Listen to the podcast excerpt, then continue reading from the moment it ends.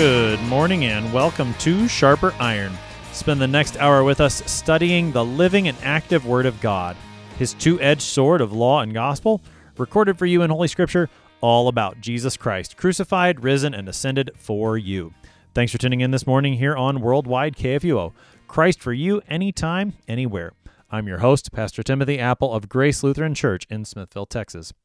Sharper Iron is underwritten by the Lutheran Church Extension Fund, where your investments help support the work of the Lutheran Church Missouri Synod. Visit lcef.org for more information. On this Monday, May 25th, we are studying Romans chapter 11, verses 13 through 24. Israel has stumbled, Gentiles have come to salvation. So, how should the Gentiles respond to this reality? St. Paul turns to address them particularly as his epistle continues into today's text. To help us sharpen our faith in Christ as we study God's Word today, we have with us regular guest, Pastor Jacob Dandy. Pastor Dandy serves at Zion Lutheran Church and School in Terra Bella, California. Pastor Dandy, welcome back to Sharper Iron. It's good to be here, Pastor Apple. As we get started this morning, Pastor Dandy, give us some context. We are nearing the end of this section, Romans 9 through 11, in which Paul addresses this reality of, of many of the people of Israel who have rejected the gospel and many Gentiles have believed. What do we need to know going into this part of that text?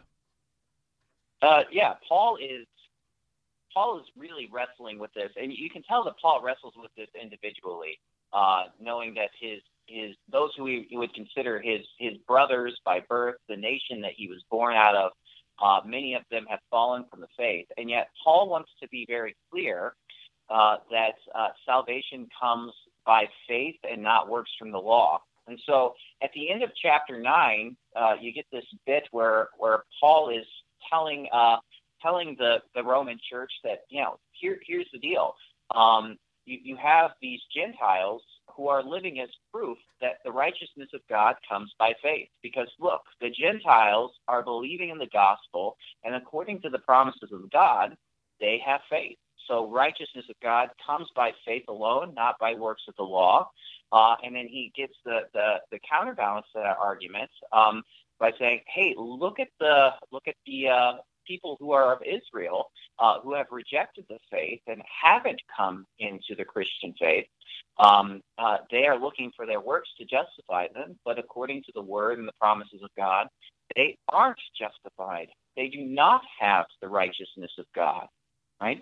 Uh, then he goes into uh, chapter 10, and he wants to establish even further that uh, righteousness of God, the, the salvation that we have in Christ, is completely a gift from God, right? He wants to emphasize this. And so he says, well, look, um, you hear and you believe, you Christians in Rome, because you heard the word of God. Uh, we get that wonderful verse in Romans 10 17.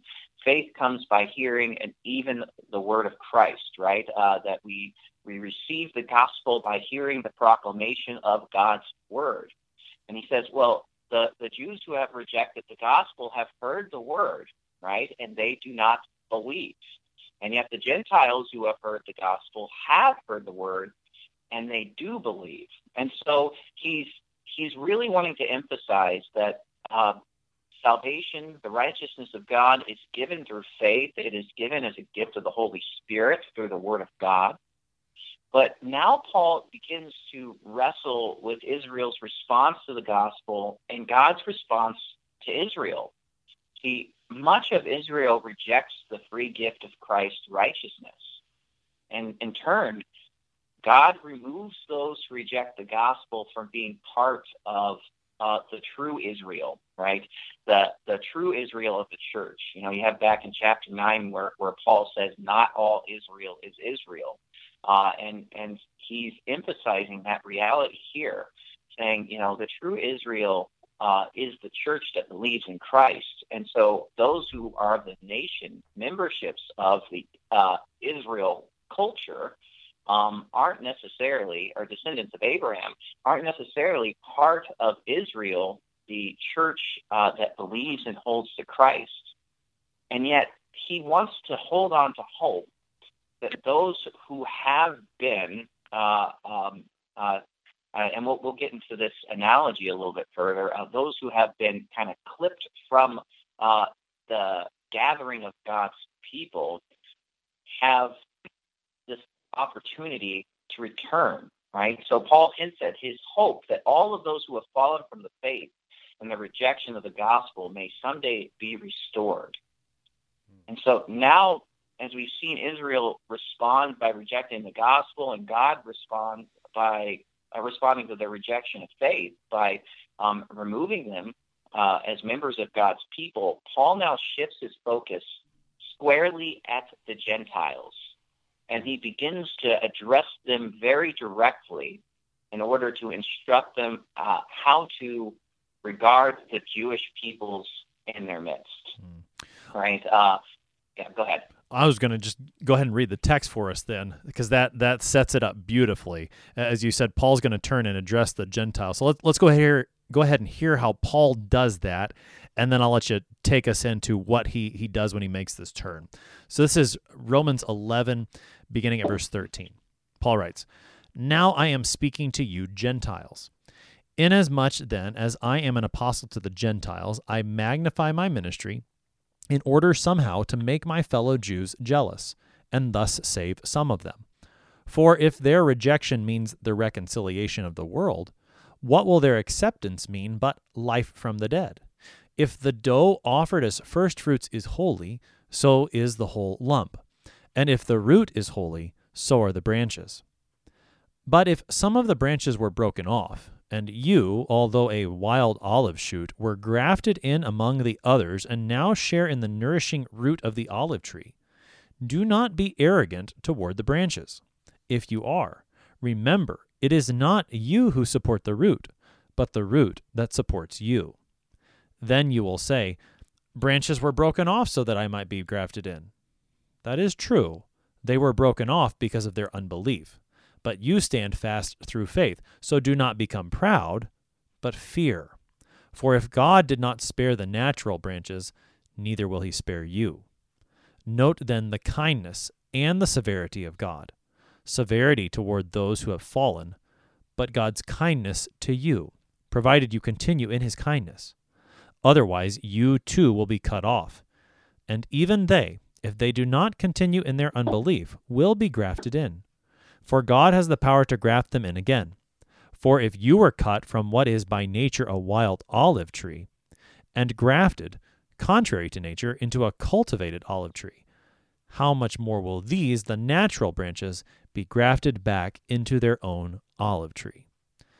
There is the text for today, Romans chapter 11, verses 13 through 24. So, Pastor Dandy, this text starts with a very clear transition. Paul directly addresses Gentiles now.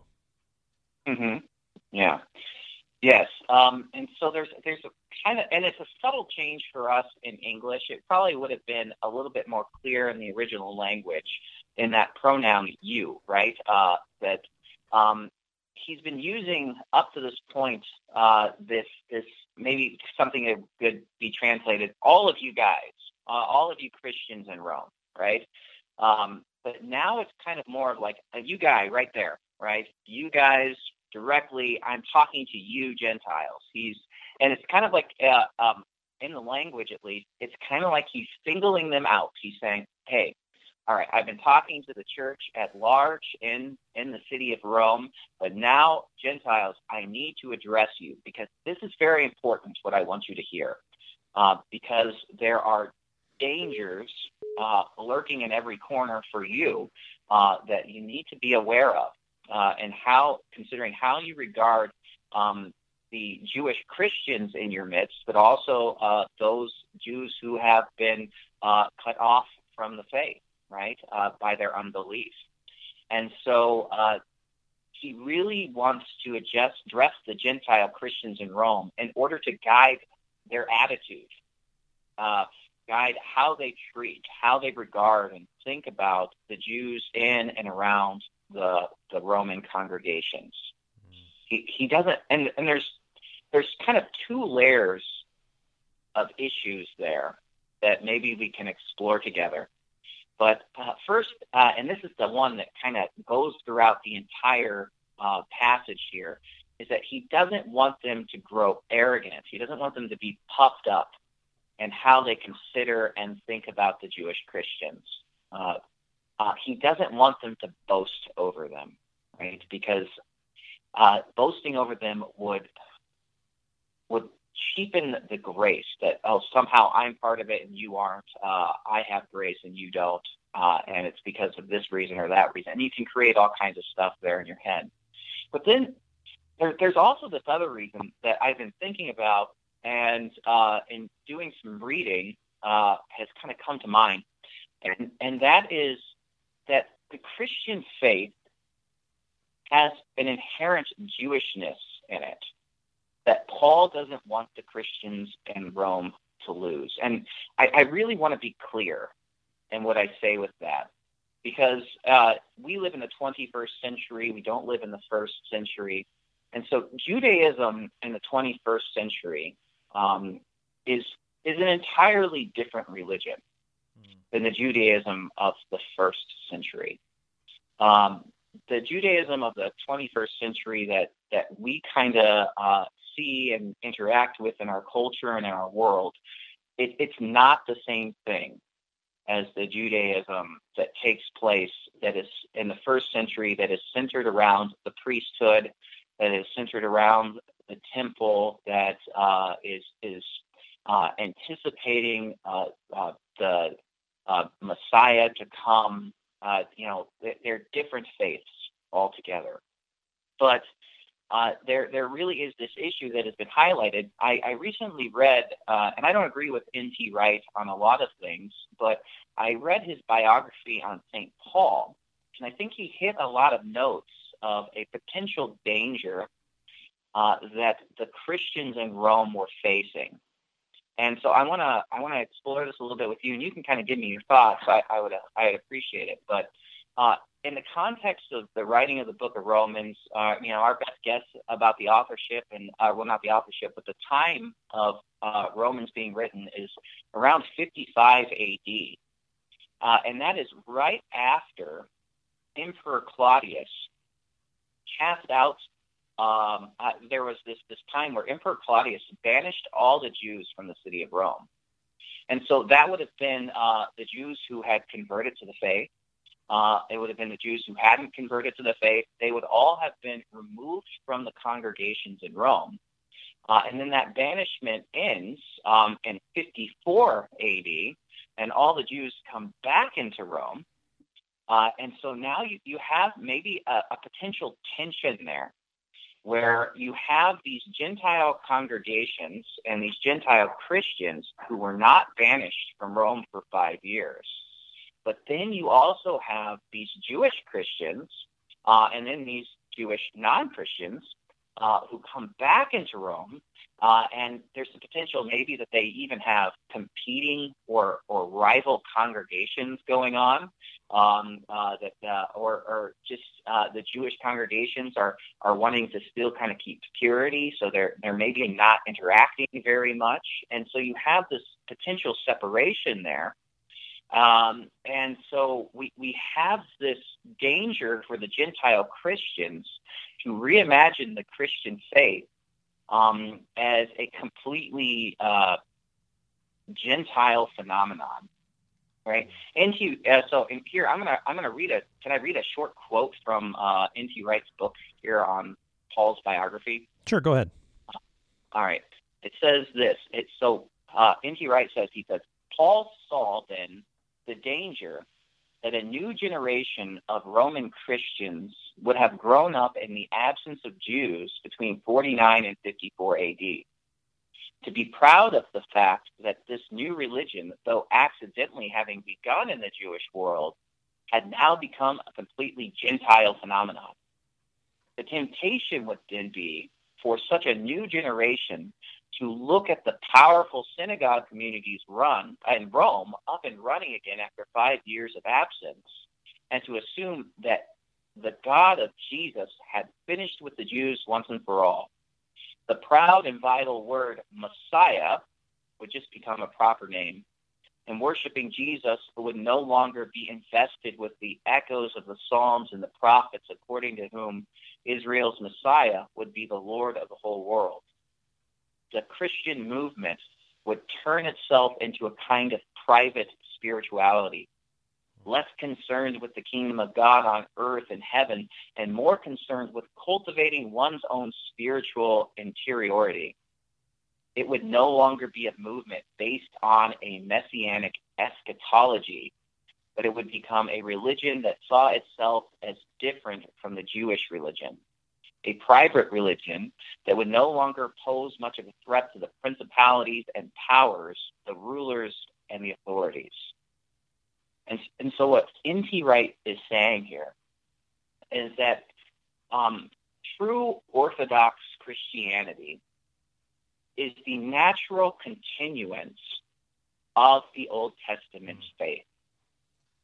And to remove the Gentiles from that context would actually be dangerous to their faith because they would be losing. Um, and, and, we'll get into this uh, when we get into our tree metaphor um, and, and, the latter verses of this text.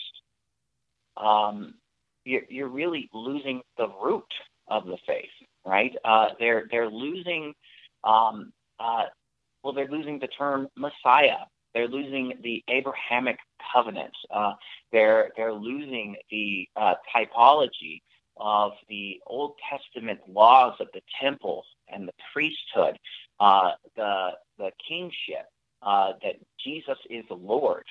all of this stuff kind of would be slowly stripped away when when the Jewish Christians are no longer um, uh, part uh, and, and included in these Gentile um, uh, Christian communities. And so Paul and, and what Wright is arguing is that Paul is having actually a little bit of prescient thoughts to what does develop in the second century, um, where you have heresies like Gnosticism come into play. Right? You know, Gnosticism is turning uh, uh, the Christian religion into an inner self-discovery uh, or a private devotion than a public witness of what God has accomplished throughout the ages, right?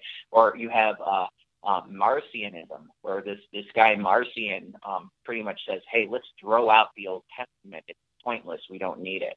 Right? Uh, and so Paul is actually uh, exercising a lot of forethought here, saying, "Hey, you know, uh, salvation comes first to the Jew, then to the Gentile. That um, uh, the the promises of Jesus have been being handed down uh, from Adam and Eve to Noah to Abraham uh, through Moses and the kings and the prophets. Uh, and and it would be a shame for us not to hold out hope uh, for those Jewish people in our midst to to hear the word of God in faith and see and understand Christ as the ultimate Savior of the world, right? The ultimate fulfillment of of all that they had believed in up to that point. And so uh, there, there's there's that kind of underwriting issue there that um, Paul does not want the Christian Christian communities in Rome and, to lose uh, their root, really um, by becoming a distinctly Gentile movement. Let, let, me let me try to respond to that. That was a whole lot, Pastor Dandy. So let me let me try to, to respond to, to some of it if I can, and, and try to, to focus us and, and keep us on the text too. So uh, a couple of things. Uh, one, I I don't I don't know that that we fully appreciate the the Jew Gentile distinction as it's laid mm-hmm. out in in Paul's epistles particularly. And, and I'm not sure yeah. I'm not sure what modern example to use to help us appreciate how big of a deal this was. But it, it it's probably it was a bigger deal than than most of us probably realize that this is this is a, a big deal. Se- yes, secondly, I want to I want to emphasize what you what you said uh, about that Judaism as it exists today is not what what Paul has in mind. And so so when we talk about retaining the the Jewish nature of Christianity, we want to make sure that we understand it as Paul would would say something. For example, I'm, I'm thinking in the the letter to the Colossians in chapter two, where he talks about there's no more need to observe Sabbaths and new moons and festivals like that. So when when we talk about the the Jewish nature of Christianity, it doesn't mean that we would observe, for example, the ceremonial or civil laws of the Old Testament. But but rather, I, I think that the way and I and this isn't exactly how you said it, but you pretty close. You said that that Christianity is the continuance of the Old Testament faith. And and that's that's what we can never lose as Christians, that we would somehow make ourselves and I don't even know how to, to say this exactly, that we can't make ourselves into only New Testament Christians as if the Old Testament has nothing to say to us, or as if the Old Testament isn't as if it's not our book. In fact, it is our book. The Old Testament belongs to Christians. This is, I think, ultimately that's the, the claim that Paul would make. And so to mm-hmm. to leave behind, and so maybe to, to try to draw us back here to, to Romans 11, to leave behind those who had received the Old Testament as the Word of God and yet rejected it, as Paul has said, to leave them behind as Gentiles would be complete arrogance. And and really would be and i think this is where he'll go would be to miss the point of the salvation by grace that they've received as gentiles that's always been there for israel even though they've rejected it. Does yeah that, absolutely. did, that that is it. Yeah um, very well said. Very well said pastor apple. Um, and and that's that's what really um, that's the that's the driving force behind the, the the chief issue that Paul is addressing here is that um, uh, there's this this overarching issue throughout this text that the Gentiles run the risk of becoming arrogant and, and becoming puffed up towards the Jewish people in Rome. And that's that's really the string that runs throughout this entire passage uh, that Paul is wanting to make sure he addresses. That Paul does not want the Gentile believers to adopt a prideful attitude towards those who have fallen away from the faith, uh, and yet rather he he actually wants them to see um, what has happened uh, to to those Jews who have fallen away uh, who have rejected the words of the scriptures in the Old Testament and in the light of Christ, uh, and be humbled, uh, and to to act in and think in a compassionate way towards them. Um, he he wants this so much that he says, you know, and, and this is getting us into uh, the second half of verse 13.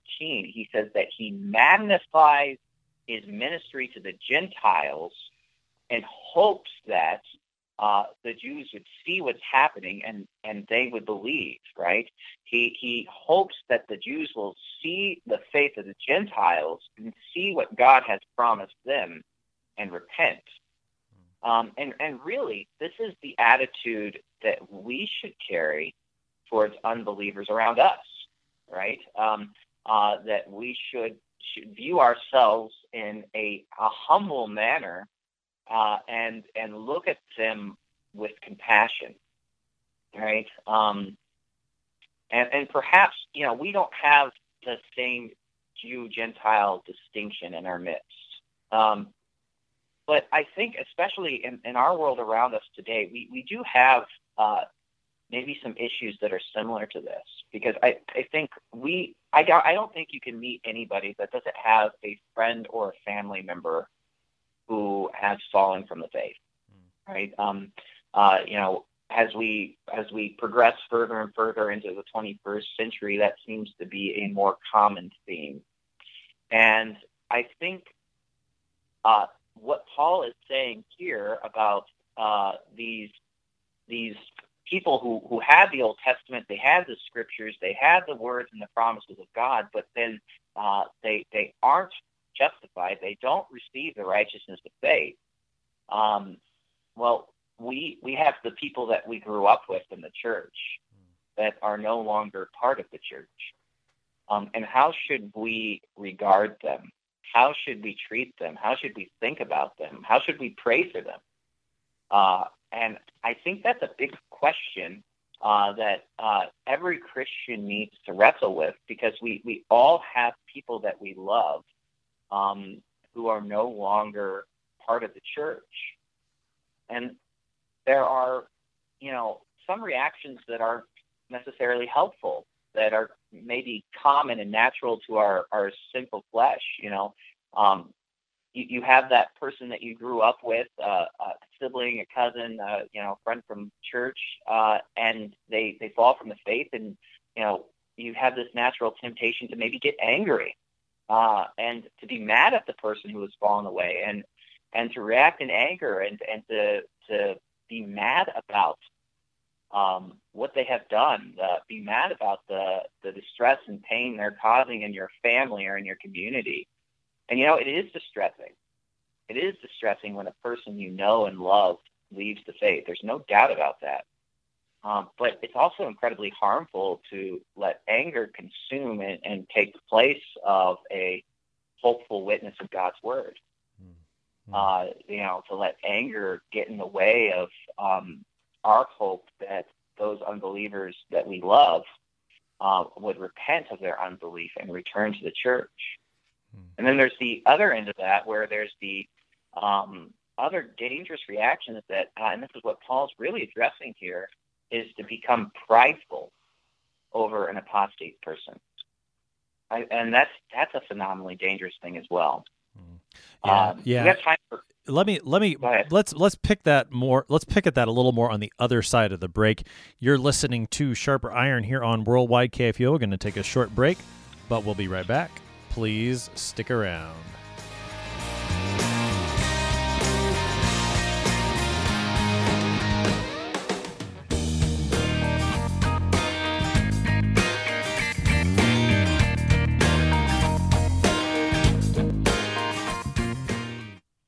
Since 1978, Lutheran Church Extension Fund has had the humble privilege of supporting Lutheran Church Missouri Synod ministries and her workers. Thanks to faithful investors, LCEF has provided thousands of church workers, congregations, schools, and organizations with the low cost loans and resources they need to reach more people with the saving name of Christ. To learn more, visit lcef.org or call 800 843 5233. 800 843 5233. Welcome back to Sharper Iron on this Monday, May 25th. We are looking at Romans chapter 11, verses 13 through 24 with Pastor Jacob Dandy. Pastor Dandy serves at Zion Lutheran Church and School in Terra California. Pastor Dandy, prior to the break, we, we were looking at, we're talking about two different reactions that, that Christians are tempted to have against those who have fallen into unbelief. The first being anger, the second being arrogance or pride. And we were talking about that matter when uh, when we took the break. Uh, yeah, yeah, and so there's this tendency that we can become puffed up and proud over and again. Uh, those who uh, might have fallen away, and actually, I kind of have a story that illustrates this, and it, you know, kind of shows how this can kind of creep into to our thinking. Um, do you remember maybe it was like 10 or 15 years ago oprah oprah winfrey the, the talk show host the lady kind of started um, propagating her her own spirituality right and and she was uh, really uh, evangelizing this this version of uh, uh, you know almost this this televangelizing her own her own spiritual viewpoints. And you know, here I, I was a young guy. I was probably uh, prior to me going to seminary, but um, you know, I was thinking about becoming a pastor. I was starting to think about theology a little bit, and you know, I was I was kind of disturbed by this, and so I, I was talking about this with some of the uh, um, I'll call them the adults in my family, family, the, some of the older people, and I was just saying this, you know, this is terrible. You know, she's she's going to lead people astray. People are going to fall from the faith. Uh, you know, that this is false teaching. This this is dangerous and harmful to people's faith, and and you know I was pretty upset over it. Um, and then one of the people that I was talking to uh, said something, and it, it rings in my head over and over again when I think about this. Um, she said, "Well, those people who are going to believe in, in what Oprah says, they aren't really the people that we want in our churches anyway. And, you know, the more and more I go back to that, what, a what a very arrogant statement to make, right? Um, those people who watch Oprah um, uh, aren't the people we want to associate with in our churches. Um, and, and, you know, there's that idea that to think that some people are not worth our prayers, that they're not worth our, our witness of the gospel, they're, they're not worth hoping for, that they would receive and, and to live in God's mercy, uh, that's just wrong. Uh, uh, we should willingly extend the hope that God can change and convert the hardest of hearts. Uh, and, and, honestly, if, if we can't extend that hope, um, we, we, really should pack it in and, and we should give up preaching altogether.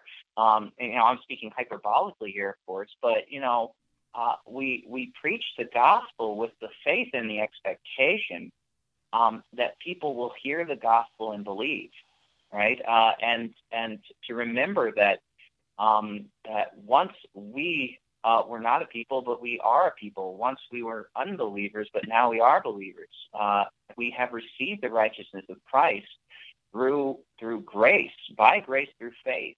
Uh, and so uh, there's there's this danger that runs through life that that we can become puffed up and arrogant and start thinking, well, those aren't the people we want to hear the gospel anyway.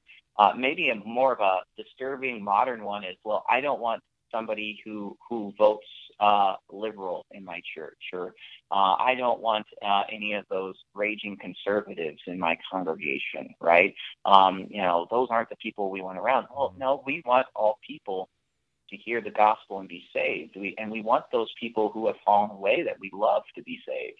Mm-hmm. Um, and so there's a danger there that, you know, we, we begin to think about the church uh, as an exclusionary community rather than one that desires all to hear the gospel, all to uh, hear this word of God and cling to it in faith and, and the purity of its preaching that that attitude of arrogance is the one that that Paul is really aiming at here, particularly as we get into the second half of the text in verses 17 and following. There's there before we go there though, I think there there may be one more attitude that we would find ourselves in danger of falling into, and that would be the attitude of despair, which which is oh, yeah. clearly not on Paul's mind. He he's very realistic in this passage. You know, he, he talks about magnifying his ministry to the Gentiles to to make his fellow Jews jealous and thus save some of them, which is is very realistic. That he he knows that not everyone is going to believe, but but he doesn't he's not despairing because he's got the word of God. That's what he's preaching. Yeah. That's what has the power to to save. So so he guards against the despairing attitude too, and and then you get this this element of of great hope um, and and joy that's there for Paul as he he considers the fact that that some of his fellow Jews may be driven to this jealousy and and then hear the word in faith and and come to to believe. And he even compares it to to a resurrection from the dead. Take us into verses 15 and 16 pastor dandy. Yeah yeah. Um and so uh here in verse 15 and 16 uh you know we have we have paul say uh uh, if their rejection means the reconciliation of the world, what will their acceptance mean but life from the dead, right? And so you, you have this, it's kind of a neat progression that the transgression of Israel leads to the gospel being extended to the Gentiles, which leads to the jealousy of the Jews, which leads to the restoration of some of Israel to the faith, which leads to greater riches for the Gentiles, namely life from the dead, meaning that um, uh, as as Paul would go from city to city. The first place he would usually visit as he would go to proclaim the gospel would be the synagogue. Now, um, some would believe, others would drive him out, but then where would Paul go? He'd go to the agoras, he'd go to the marketplace, uh, he'd proclaim the gospel there. And so then you, you have Paul leaving these little congregations behind him as he as he went from city to city uh, in his missionary journeys. And uh, as he, he did so, you see that, okay, so he's not accepted in the synagogue, so he has to go preach somewhere else. But as he preaches somewhere else, the Gentiles receive the gospel. And now Paul extends the hope that as he continues to preach the gospel, uh, amongst the Gentiles, there there will be those who see the riches that God is pouring out, right? Uh, and and when I say riches, I, I don't mean material wealth, but I mean uh, the riches of God's grace um, uh, that God is pouring out on these Gentiles, uh, and then that they might become jealous and and uh, delight in this. And then as then those who become jealous and come to uh, um, join these these Jew Gentile communities uh, there of, of the church, uh, that they would uh, then join together in the faith. Uh, and so what Paul is saying, it's going to be a joy for the Gentiles, uh, for those uh, people of Israel who did not receive the faith to repent and believe in the gospel. And in the midst of all of this, those those who were dead in their unbelief would be brought to the life of faith. Right, um, and those who were restored will be lifted up with Christ in the resurrection on the last day. And so there's this ultimate joy when uh, the church will ultimately be assembled together on the last day and lifted up from the dead to be with Christ in eternity. And so uh, there's there's this this hopefulness that Paul extends that God is going to fill His church, and the fullness of God's church will be gathered together. Mm-hmm. And so uh, as you go from uh, this kind of progression here, uh, the ultimate hope here is uh, that Christ has this uh, has the ultimate. Uh, I keep saying the word ultimate. Christ has this this last day where the church will be fully assembled and be filled, uh, and uh, we should be living in ancient our anxious expectation of that, right? Um, and so, what does Paul do?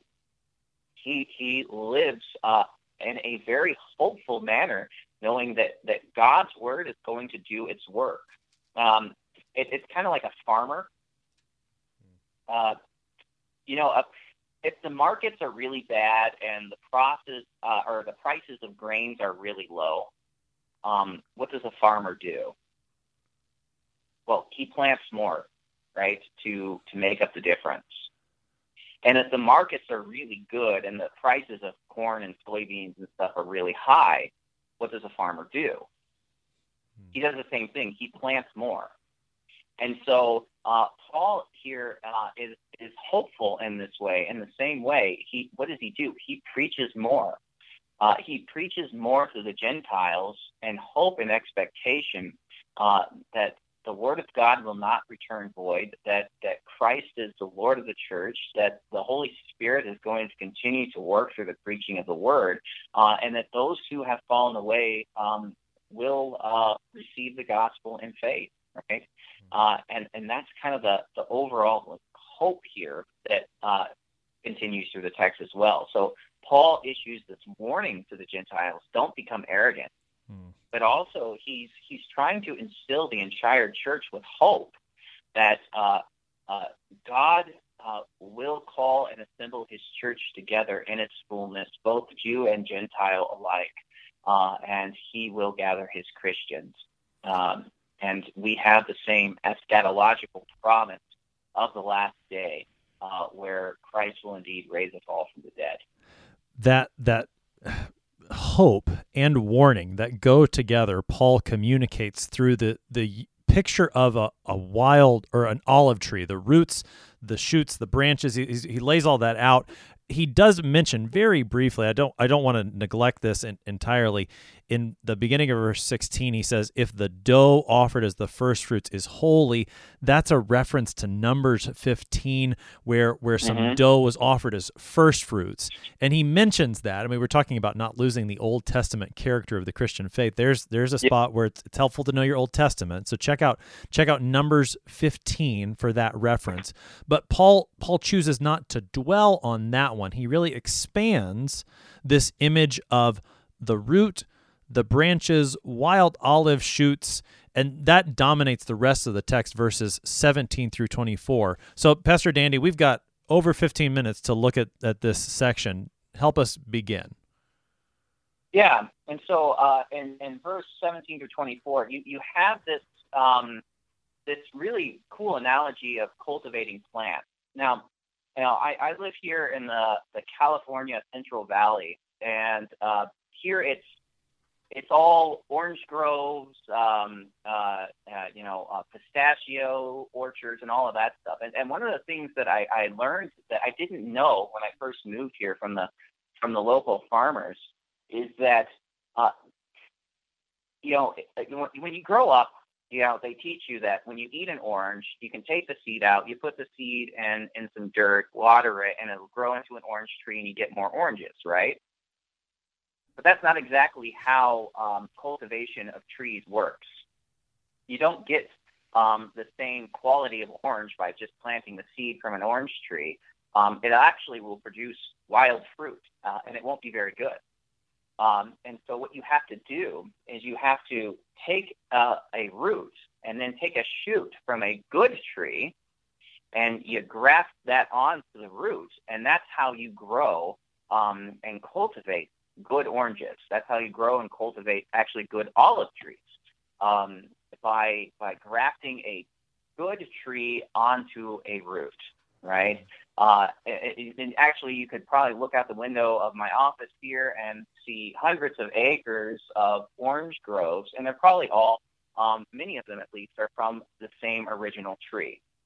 And so you get this this idea when you're cultivating plants um, that you take a a good shoot onto bad roots to get good fruit, right?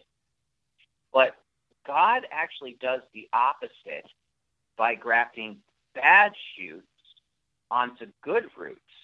So the Gentiles, these, these wild olive shoots, are made into good branches on the good tree by the grace of God alone. And so there, there's there's a lot to be said there just about the Gentiles being grafted on to the wild tree. They're they're the wild shoots. Uh, they're they're they're not the desirable plant, and yet God makes them part of the tree, right? And so you have the root of the tree here, and this is this is the faith of the patriarchs and the prophets. It's the faith in the coming Messiah. You know, this this faith that holds Jesus as the object of faith. And so the root of the tree is the promise of Christ and Christ coming into the world, right? Hmm. Uh, but now, uh, you know, these Gentiles are incorporated into this promise of Christ. But then we have uh, those of Israel um, who are pruned. They're they're cut off from the tree by their um, denial of the faith, and so we, we have this this this humility that should uh, uh, be placed upon these Gentiles because they are completely undeserving of this promise, right? Um, they they didn't grow up in this uh, in this life. They they aren't descendants from Abraham. They didn't grow up memorizing and reciting the Torah. They they didn't go about keeping ceremonial cleanliness and all of these things throughout their entire life. They didn't have their eyes fixed on the coming Messiah they they they were grafted in as uh, maybe those who are unnatural to the tree, but God makes them natural branches of the tree through His gift of grace. He adds them to the to the kingdom of God, and so uh, their desire then, in all humility, should be for that grace to be extended to the branches that have been pruned. And so the Gentiles are not to become proud, right? Um, they are not their own saviors. Uh, you know, it's not like a, a wild branch uh, can will itself to being part of the good tree, right? Uh, but they're sinners who have been saved by grace through faith, and their need is the same need as those branches that have been pruned from the tree and are lying on the ground. Uh, they aren't worthy of their place on the olive tree. Uh, and so Paul is really saying, hey, don't become arrogant. Uh, remember that you don't support the root. Remember that you aren't in charge of all of this. That that God has done this according to His higher purpose of love for you, um, and we shouldn't delude ourselves that God doesn't have love for these other people as well. Uh, and, and that's the kind of the big thing that um, they need to be remembering there is that they're not to become proud. Uh, they are to remember that, uh, you know, as, you know, that famous uh, phrase that Luther uh, wrote before he died, we are all beggars. This is true. That we are included in the kingdom of God simply by grace. We, we haven't earned anything. We haven't earned our spot here on the tree. Hmm. Uh, and there are natural branches that were part of the tree that have been removed. And really, that's, at, you know, verses 19 through 20, we, we have this this really sobering reality that Paul lays upon the Gentile Christians, where he says, uh, branches were broken off that I might be grafted in. That's he's speaking for the Gentiles, and he says, yeah, that is true, but they were broken off because of their unbelief. But you stand fast through faith, so do not become proud, but fear. And so Paul is saying, fear God. Because look what happened that there are those who did fall from the faith. And so fear God, remain steadfast in the faith. Don't become proud lest you fall from the faith uh, um, and you find yourself pruned from the tree as well. Because, you know, what what is at the root here? Um, you know, and I'm the root of the problem. You know, what what does Paul say all the way back in chapter nine about why Israel doesn't believe, but that Israel pursued a law that would lead to righteousness, but they did not succeed in reaching the law. That Israel was proud enough to to strive for the righteousness of God that doesn't come by faith but comes through works of the law, and they found themselves cast out and and pruned from the tree. Uh, and so the Gentiles should not think that they are not immune of this risk. They should not think that they are, are, that they are immune from this risk. They they shouldn't think that they are um, uh, free from care, but rather they should fear God. They should believe in the gospel. They they they should cling to the word that God has given them to believe in, uh, because unbelief is what condemns. Right? Uh, uh, Mark 16, 16, uh, which many of us will be reading uh, this next week or last week with Ascension, uh, where uh, Jesus says, uh, Whoever believes and is baptized shall be saved, but whoever does not believe will be condemned. See, all that matters here is faith and unbelief. You have received the gospel and faith as a work of God's grace alone. Your faith, and, and this is a big thing that we, we as uh, American Christians need to, to remind ourselves of. Our faith is not a work that we have done that we can boast in. I can't go touting uh, my faith as something that I've created or conjured up in myself, but my faith is a gracious gift from a merciful God. And so if you lose sight of that, and begin to boast over your own works, if you begin to boast over your own part in the kingdom of God, you might find yourself subject to the pruner. Hmm. And so Paul is is really wanting to warn the Gentiles here. Don't think that you are now immune to what's happened to these Jews. Fear God, believe the gospel, uh, uh, and and cling to the promises of Christ because your inclusion is by faith alone. Uh, it's the good, and in verse 21, you, know, you get this uh, um, statement here where it says, For if God did not spare the natural branches, neither will he spare you. If the good branches were trimmed from the tree for unbelief, wild branches will be trimmed from the tree for unbelief as well. So fear the Lord cling to the gospel, uh, hope in Jesus Christ alone. Mm-hmm. Uh, and and so that's there's it, it's it should be an incredibly sobering reminder um, that we cannot. There's no room for personal pride as Christians. You know, as Paul says in other places in the New Testament, um, uh, he boasts in his weakness. Uh, his boast is the gospel. right? Um, and and that's that's the thing that we cling to. That's the thing that we boast in, is that the gospel has saved me, a poor wretched sinner. Hmm. This this is a part of of scripture that I don't know that we we always pay that close attention to, or we don't take the warnings here as seriously as we should. This isn't this isn't what we typically like to talk about. This this possibility of of being pruned and and, and yet uh-huh. it, it's there we need to we need to pay attention to it, it I, i'm seeing here paul really bring together a lot of what he's talked about in romans 9 and 10 already for for example this matter of the fear of God holding a, a, great spot of prominence as an uh, an antidote to the arrogance that would otherwise overtake us. Uh, this was this was quite evident in Romans chapter 9 when he was talking about, you know, there were questions of, well, is there injustice on God's part? Was he somehow unfair? And and at one point he says, you know, who are you, O man, to answer back to God? Don't don't you know who he is? And and you see that come up here again too. Don't you know who he is? And and recognizing the gracious aspect of that don't you know who he is? That he has grafted you gentile freely into the tree apart from anything that you have done. Don't you know who he is? And also don't you know who he is? That judgment comes for unbelief. Those who do not believe will be condemned as you quoted from from mark 16 so so what's the antidote to that?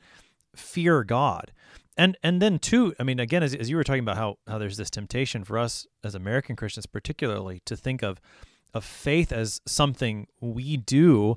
I mean i'm reminded of what what he said in in chapter 10 and and when we talked about that that progression that paul lists out we are often tempted to focus on the matter of it's okay i've called in the name of the lord so i'm saved but but paul says wait a second start with with where it starts which is god God sends the word through a preacher to you so that word works faith in you, your heart and you you call in the name of the Lord. Don't start with a calling on the on the Lord. Start with God who sent and who called.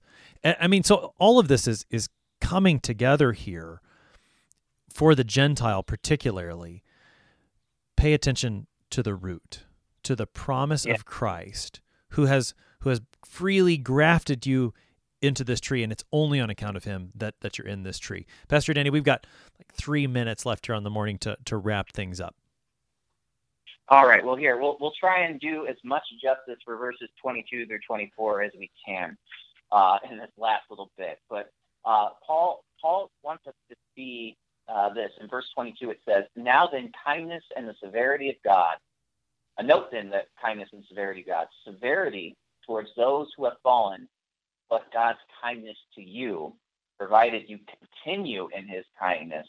Otherwise, you too will be cut off. So that, that warning is brought into very clean language here it, that his wrath against the unbeliever is severe, but his kindness towards the believer is great and should be cherished and delighted, delighted in. Uh, Luther said, on the basis of this passage, we teach that we see the fall of Jews and heretics or others. Uh, we should consider not those who fell, but the work of God in them, so that we may learn to fear God by the example of the misery of others and no way be proud, right? Uh, and so when we see people fall away, once again, uh, fear the Lord, but also then we should delight in knowing that God has extended his kindness to us that God has extended the kindness of his gospel that we might find rest and comfort in him, right? Uh, what's the thing that comforts the Christian when somebody they love falls from the faith? Well, it's the same thing that comforts the Christian in every other situation.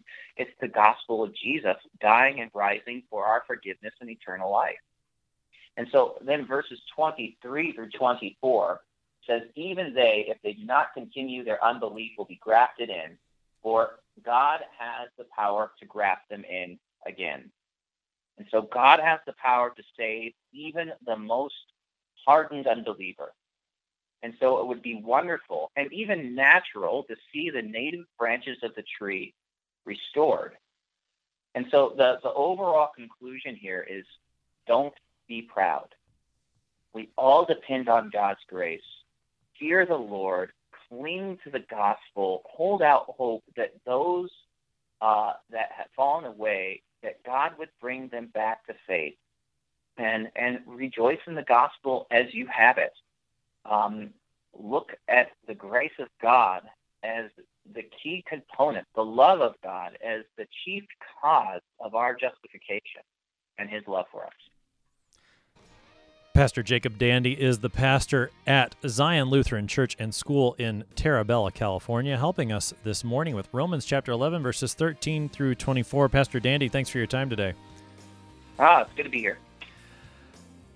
You Gentiles, you have been grafted in by God's grace. Keep your focus there on what He has done, not on anything that you have done. Don't become arrogant. Fear God. He is the one who has saved you.